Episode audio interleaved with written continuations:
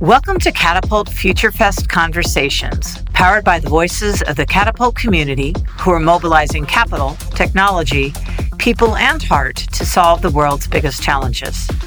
Think of this podcast as a chance to sit by the fire and learn from a few of the amazing minds who joined us in Oslo for the Future Fest fifth anniversary gathering in twenty twenty-two. I'm your host, Kate Byrne, co-founder and chief impact officer of Pup Venture. What would a world where all are well look like? Well, that's exactly what Jules Chappelle of Kokoro, Diana Ringe Krogh of the Lego Foundation, and the C E O of Catapult Foundation, Allison Fort, explore together.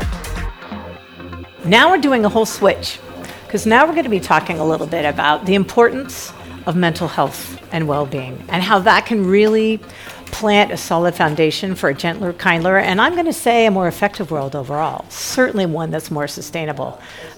And I can't think of a better trio to be bringing us into this conversation. We've got Allison Fort, who is the C E O of Catapult Foundation. She'll be moderating and handling conversation with Jules Chappelle, who's the founder of Kokoro. And then we've also got Diana Ringe Krogh. I said it wrong. It's the American in me, I'm sorry. But and so uh, Diana is actually the um, head of uh, collaborations, now I'm off my game, collaborations and social ventures at the Lego Foundation. So with that, ladies, take it away. Inform us, enlighten us. Thank you, Kate. I've got to say, I love being in the sauna. It's like my favorite stage in this whole venue. I mean, just look at this, the smell. We're going to talk about sort of health, well-being, surrounded by this beautiful place. And it's the last session of the day as well, which again, you know, I think we've had two days of great content, but just to be able to finish and close out and dream about a mentally healthy world, it suits me just down to the ground. So thank you, both of you, for t- coming, for supporting, and for leading us into this dialogue.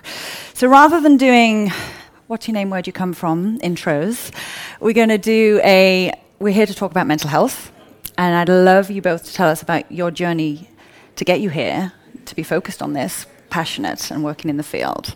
So my first fifteen years of career was spent as a British diplomat, and I was posted in Jordan, Iraq, Ethiopia, Washington, uh, worked with NATO, Guatemala, and nearly most of my time was spent focusing on conflict um, and sexual violence.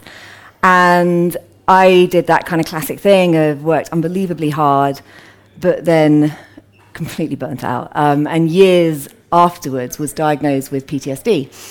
And I genuinely, I didn't I didn't take it seriously, because I was like, you know, all these people that I've worked with, they can talk about P T S D because they've gone through some serious stuff. Nothing bad has ever happened to me. I am a privileged person that's had all the opportunities. Like, I, I, I can't have this. That's just me being, you know, that it's just not possible. Uh, but the more I learned about it, the more I started to understand secondary trauma, the more I realized that I had been living and helping and hearing all these stories that had stayed with me. And I'm a very empathetic person. I have a very visual head.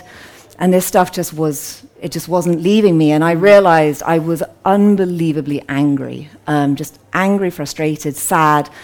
And I started to understand the absolute value of mental health as a, as a thing in of itself.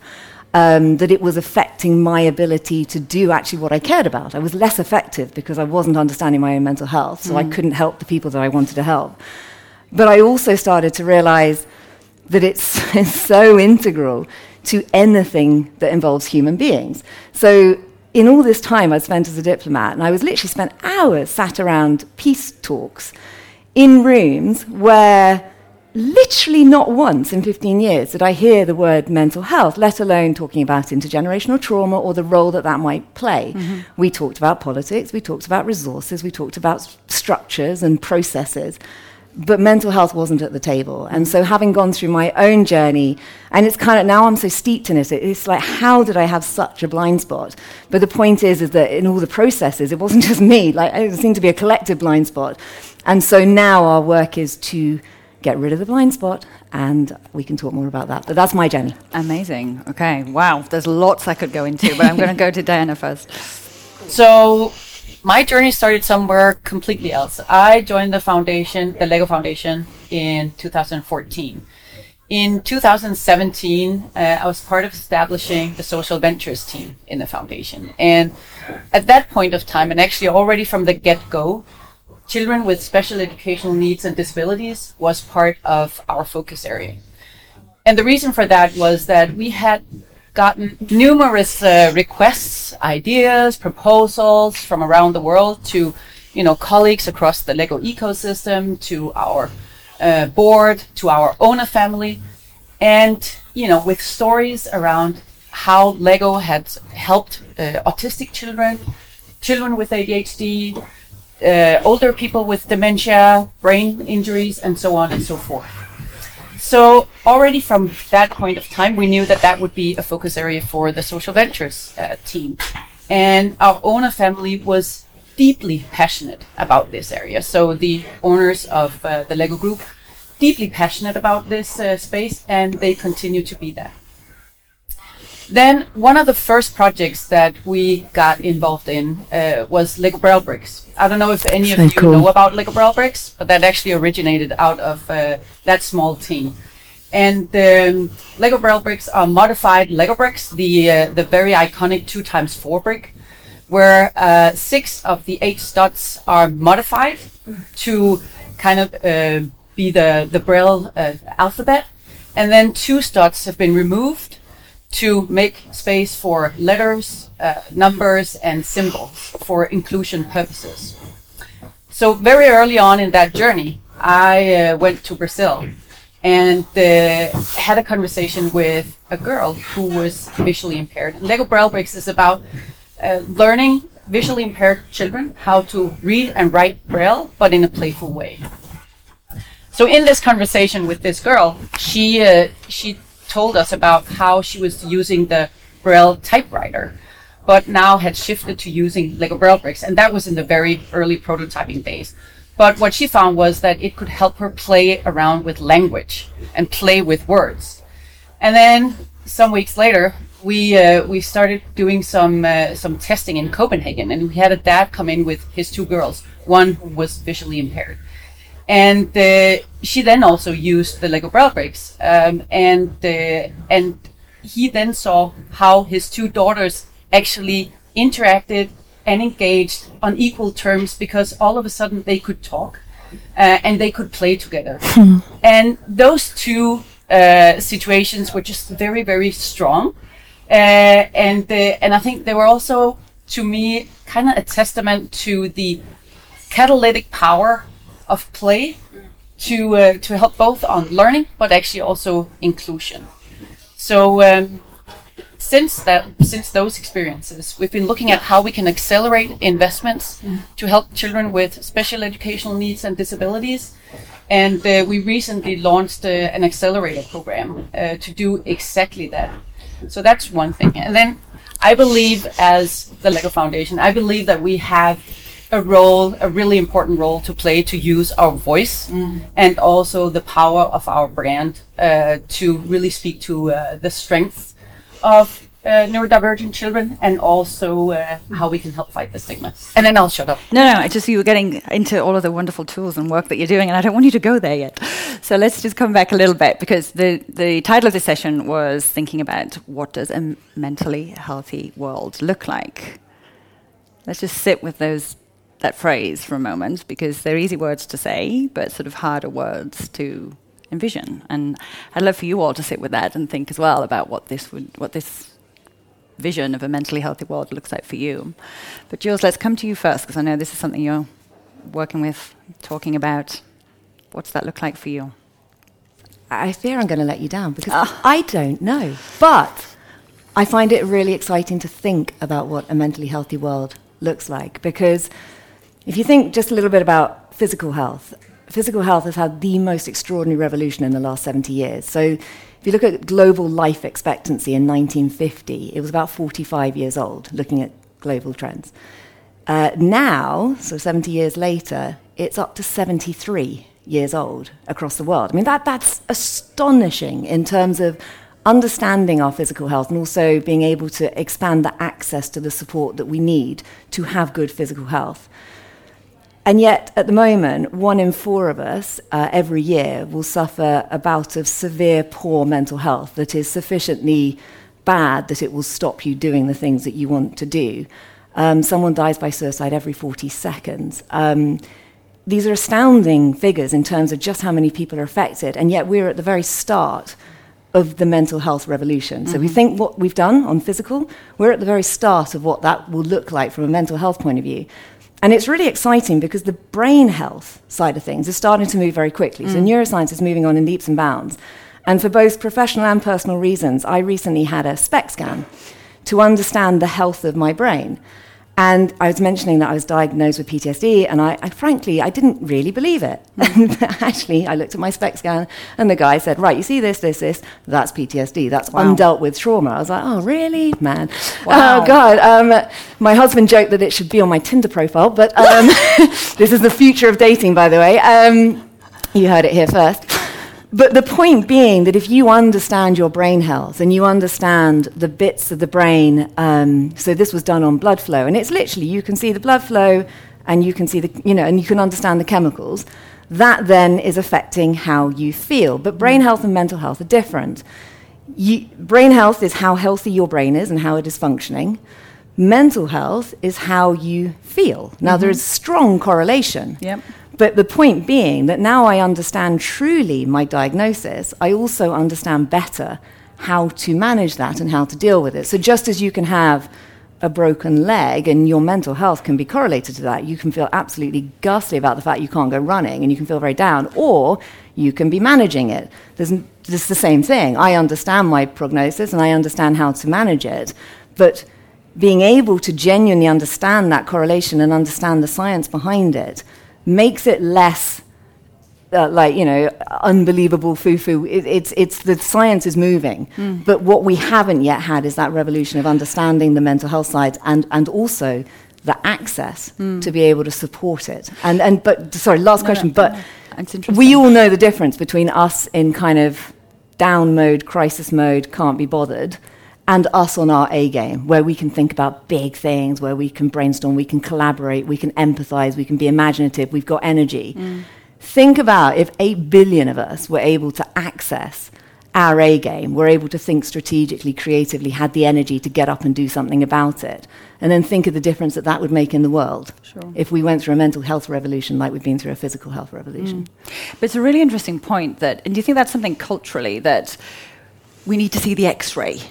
A little bit. Always, we need the doctor to tell We're us that there's something, and, so that, and then and then know. we can internalize it, work through it, and, and yeah. so that revolution is happening. And, and I, I think there's a bit. I, I found it helpful, mm. you know, I, and I've, I've, I've and, and yeah, I'd same. seen all the outcomes, so logically, yeah. intuitively, I knew it. But I still was more convinced, having seen... Mm. Because as you say, we've been focused on physical health. Right, right. right. So we're sort of used to sort yeah. of having sort of the diagnosis yeah. about which, which bits... And what. yet the brain is our most important organ, and we know so little still. Mm. Okay, so having all of these people that are on their A game. Yep. That's your vision. Yeah, exactly. Okay. Do you, do you have anything to add, especially around children? Children on their A game. Children Exciting. on their A game. Yeah, no, I think... So to... me to us a mentally healthier world, I, I, I'm with you. Like, what does that even look like? Um, but I think definitely it has to start with the children. Um, and if we think about the pandemic and what that has done, mm. it has really robbed our children from the opportunity to both grow, nurture, develop friendships. And if you look at, you know, a W H O survey, it it also noticed that you know, children's mental health services were disrupted in two-thirds of one hundred thirty countries surveyed. Mm. That also tells us something, right, mm. uh, about our children and, and how they're doing. And then on top of that, if you now think about our education systems and how they are, we talked about that earlier, right? You know, education systems are kind of almost, they are developed for the past, for previous times, right? And... one of the things that I think we've become so aware of on the back of the pandemic or in the midst of or in the f- just before the next pandemic hits us is that One thing is learning academic skills, which is important. Mm. Of course, that's important. But learning holistic skills, so skills such as critical thinking, confidence, resilience, collaboration, communication, is just becoming even more important. Because how else will we prepare, make sure that our children will cope, thrive, succeed in not only the future, but the world that is here right now? Mm. Um, so I think for sure developing those skills, and then we can come back to the tools, yeah, because we have that as well. But I think it's I see that with my children and the schools, and I think we are getting better. So we're going to come and talk about sort of what's yeah. happening. So what are you working with? How are we going to get there? How are we going to get there? What are the tools at our disposal, or um, as you see them? So I, th- I always find it sometimes quite helpful to compare um, movements. So mental health. How do we get to this place where, in my mind, everyone understands mental health and has the access to the support and services that they need to to look after their mental health? That's a massive, massive problem. Like, it's overwhelming in terms of the scale of just how little exists now um, and what is what is needed in the future. So if I compare it perhaps to the environmental movement, because I think sort of twenty, twenty-five years ago, it was a similarly overwhelming problem where there weren't agreed global goals. There wasn't a sense of how, how do we get there, and actually that was almost part of the problem. It was so big and so negative that, that it was hard to crack. Um, and not only them, but there were a few philanthropists that put a lot of financial capital in the early days that catalyzed and kick-started a lot of the thinking that was needed, off the back of which companies, public sector were able to to expand. Philanthropists can take risks that others can't always. And so what we are working on is the kind of mental health equivalent. It's like, how can we get people putting in the financial and human human capital needed and the risk needed to kind of follow something we think is intuitively pretty strong, mm-hmm. but the data's difficult, mm-hmm. um, just as it was twenty-five years ago in the environment, and there weren't agreed standards, and there weren't agreed data points, and there weren't agreed goals. And yet now it's obviously not perfect, but we pretty much have an agreed set of what needs to be done. And everyone can look at that and they can plug in their bit of the puzzle, because it is a massive puzzle.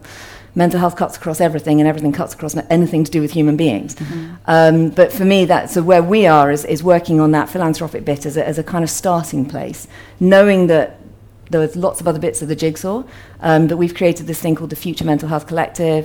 It's free to join if anyone knows philanthropists who are into mental health, but it's a global peer-to-peer network of philanthropists who are working on mental health across all sorts of different guises: mental health and, and um, violence, mental health and poverty, mental health and mm-hmm. homelessness, you know, whatever it might be, um, but who are talking to each other and getting that momentum, getting that bandwagon to which other people can add their ideas and energy and, frankly, financial and human capital. Mm-hmm. Okay, so co- a collective. A collective. a collective, capital, being the first movers. Yeah. Okay, super. And then, Diana, yours more entrepreneurial and startups. Fun.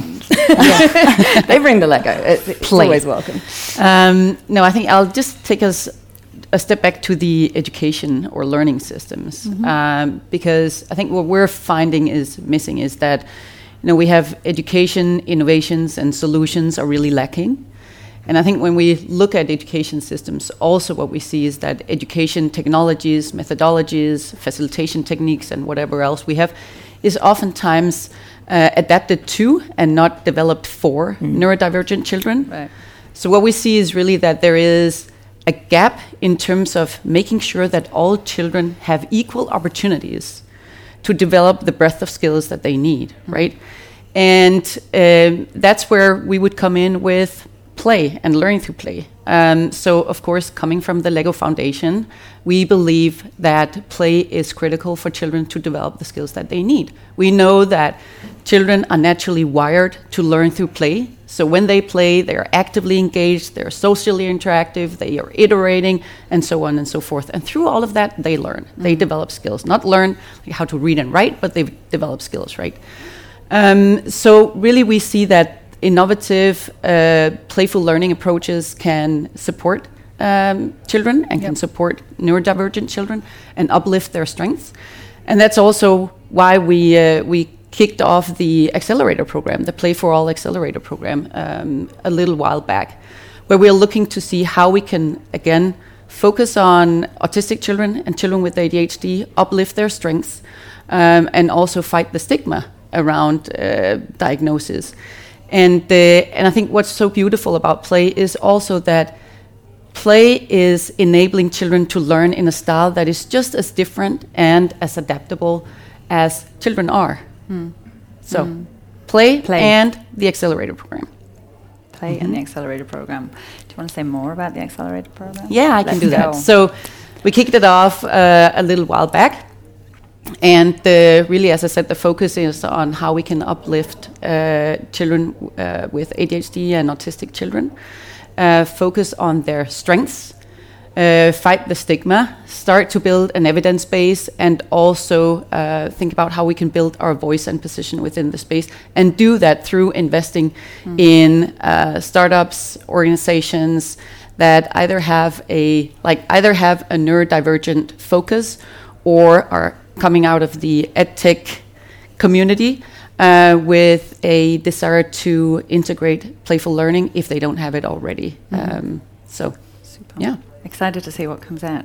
So are we. Bring them, you can bring them next time. I'd like to see them at Catapult Future Fest. We have some of them here. So um, as you've both been talking, and I'm just sort of sitting with, I think that there's a lot of this discussion takes place in Northern Europe or in the Western markets. But I'm just wondering if either of you could speak about you know, what, what discussion is taking place across other parts of the globe. You know, how are they sort of approaching these themes of mental health?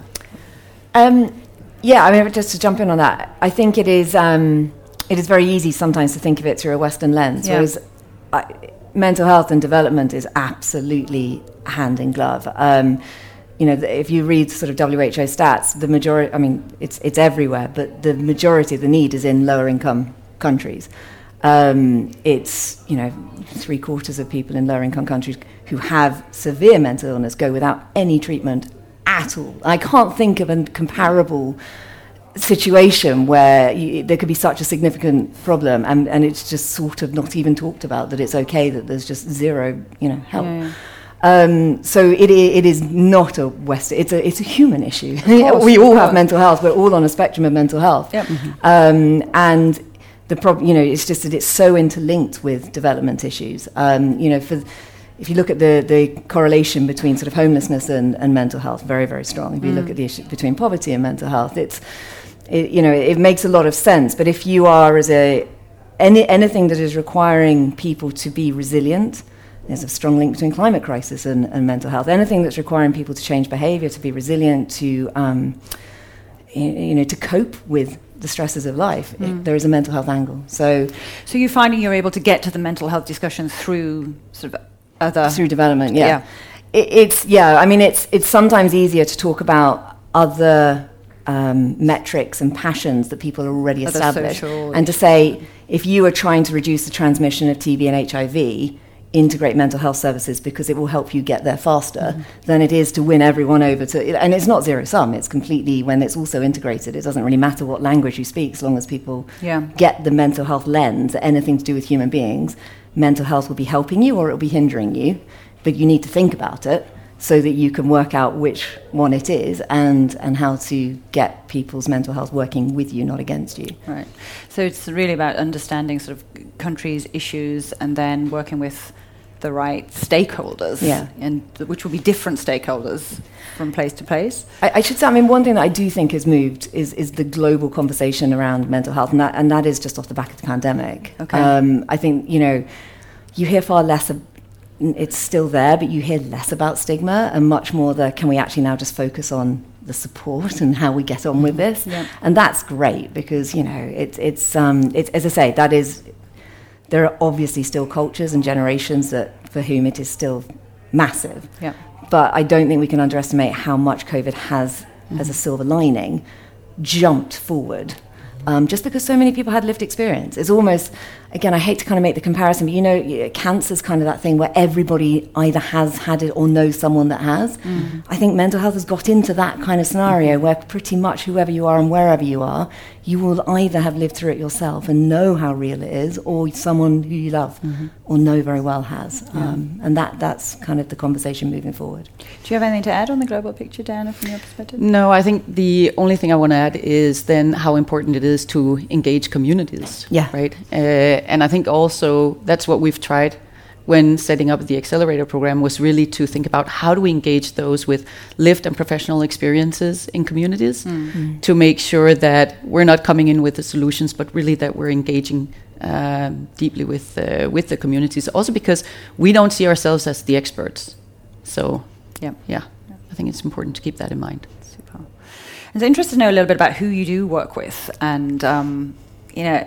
Who still needs convincing? You know, yeah, sort of. Uh, tell me. T- we ha- I, so My I dad. Opened, I opened yesterday, but I opened. I yesterday. have a made-up job. No, no, no, no. But I said, I said, you, we often do speak to those that just agree with us. Yeah. Right. Yeah, but yeah, then yeah. I think sort of how we grow and how we learn yeah. is from speaking to those that disagree with us. So, tell us about the contrarians and sort of what those conversations look like.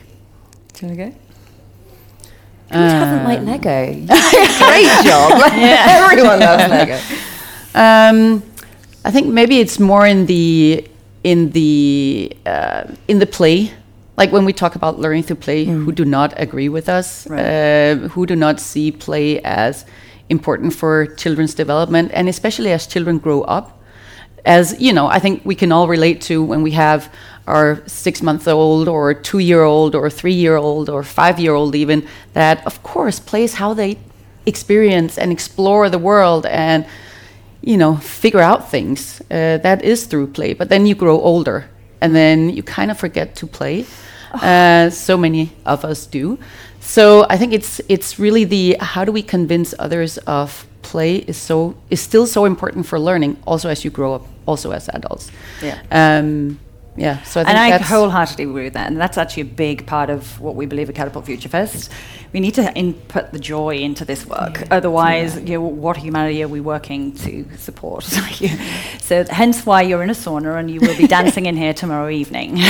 So, we can lead with joy as adults and play, continue to play. How about you? Tell us about your father. Well, maybe you don't have to tell us about your father, but, you, but somebody else. No, I mean that that's that is a generational thing, right? Where he's just like, you know, classic stiff British upper lip type thing. Um, I, I think perhaps the conversation that comes up more often is um, trying to make it zero sum. Uh, so it's like, yeah, mental health is important, but it's not as important right. as. Right. And so I had this conversation in the context of the conflict in Ukraine. Um, you know, this probably forty million individually and collectively experience grief, trauma, um, anxiety, depression. I, I mean, it's and obviously. Even beyond, not just in the borders, the refugee community, those of us watching it every day on social media, et cetera. Um, and the conversation went like this, you know, yes, but six hundred thirty-seven hospitals have been destroyed. That's got to be more important than mental health. And I was like, no, I'm, I'm not. I'm not saying one is more important than the other, but mm. who is going to work in those hospitals? Those that have been on the front line, who've suffered unbelievable trauma. And we can look at conflicts in the past and see. Um, it's not only about getting support to those who need it, but the timing is also important. Mm-hmm. If you can't get the support when you need it, the problems compound, and and you know that that's it, it's just it's so important. So I was like, you know, a hospital is its doctors, its cleaners, its its um, nurses, its administrators, a doctor. You know, you got to rebuild people as well as buildings, mm. um, and it's not a, it's it's not an either or. It's about Um, recognizing its place at the table um, and trying not to constantly kind of make out that it's something that can be dealt with mm. later mm. and then it never gets dealt with. Mm. Mm-hmm. And that's so damaging. Yeah, and had much, much longer consequences. Yeah. Yeah. Where do we have this sort of state, private, whose responsibility is it? Uh, you know, to move us forward, I'd love to sort of hear your views.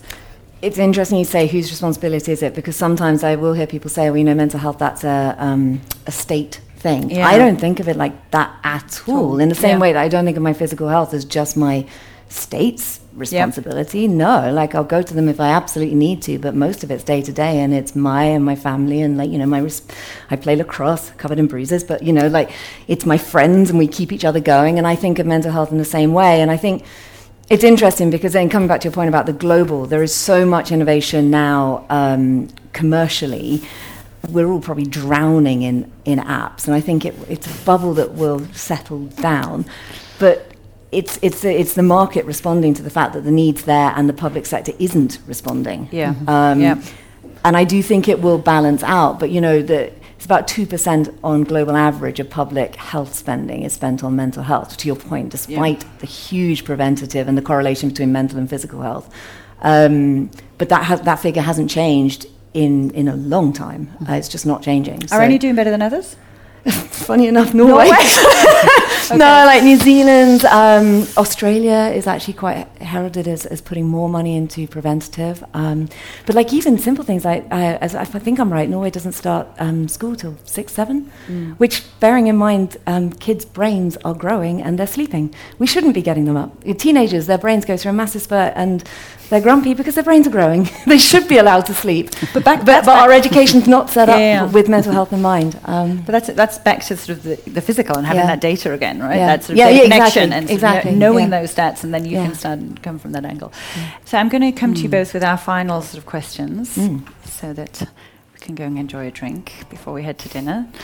Um, let's get specific. So three things that all of us here can be thinking about, can engage with, do to head us towards this mentally healthy world. How can we all get involved? Okay, number one, Diana and I are doing a workshop tomorrow with Lego, imagining a mentally healthy world. Come create it, because genuinely, it's a, it's an open question. It's for us to create um, with Lego. So come to that tomorrow, because I genuinely, I'm so, I'm so curious to see what people create. What, what does a mentally healthy world look like? What does it mean to you? Uh, second thing is coming back to the work that we specifically do with philanthropists. If any of you know anyone, it's it's, it's completely free. It's a global network. I'm not trying to get anyone's money, but if you You know a philanthropist who would benefit from being part of that network and would want to collaborate with others um, to move this whole agenda forward, please let me know. And then the third takeaway, in fact the biggest takeaway really is, I imagine because of the nature of this festival, and I imagine the kind of people you are, you will be working on things that you care about that are having positive impact. If they involve people, um, think about the mental health angle to what you're doing. Um, and again, if anyone wants to um, brainstorm, chat stuff through, uh, please come talk to me. But we... We know that the data is tough, and that is holding things back. So the more that we can build the evidence mm-hmm. of where integrating mental health has win-win outcomes, um, that would be awesome. And so if any of you guys can help with that, that would be brilliant. Perfect, and we will circulate details. And the workshop is first thing tomorrow, so we can off it.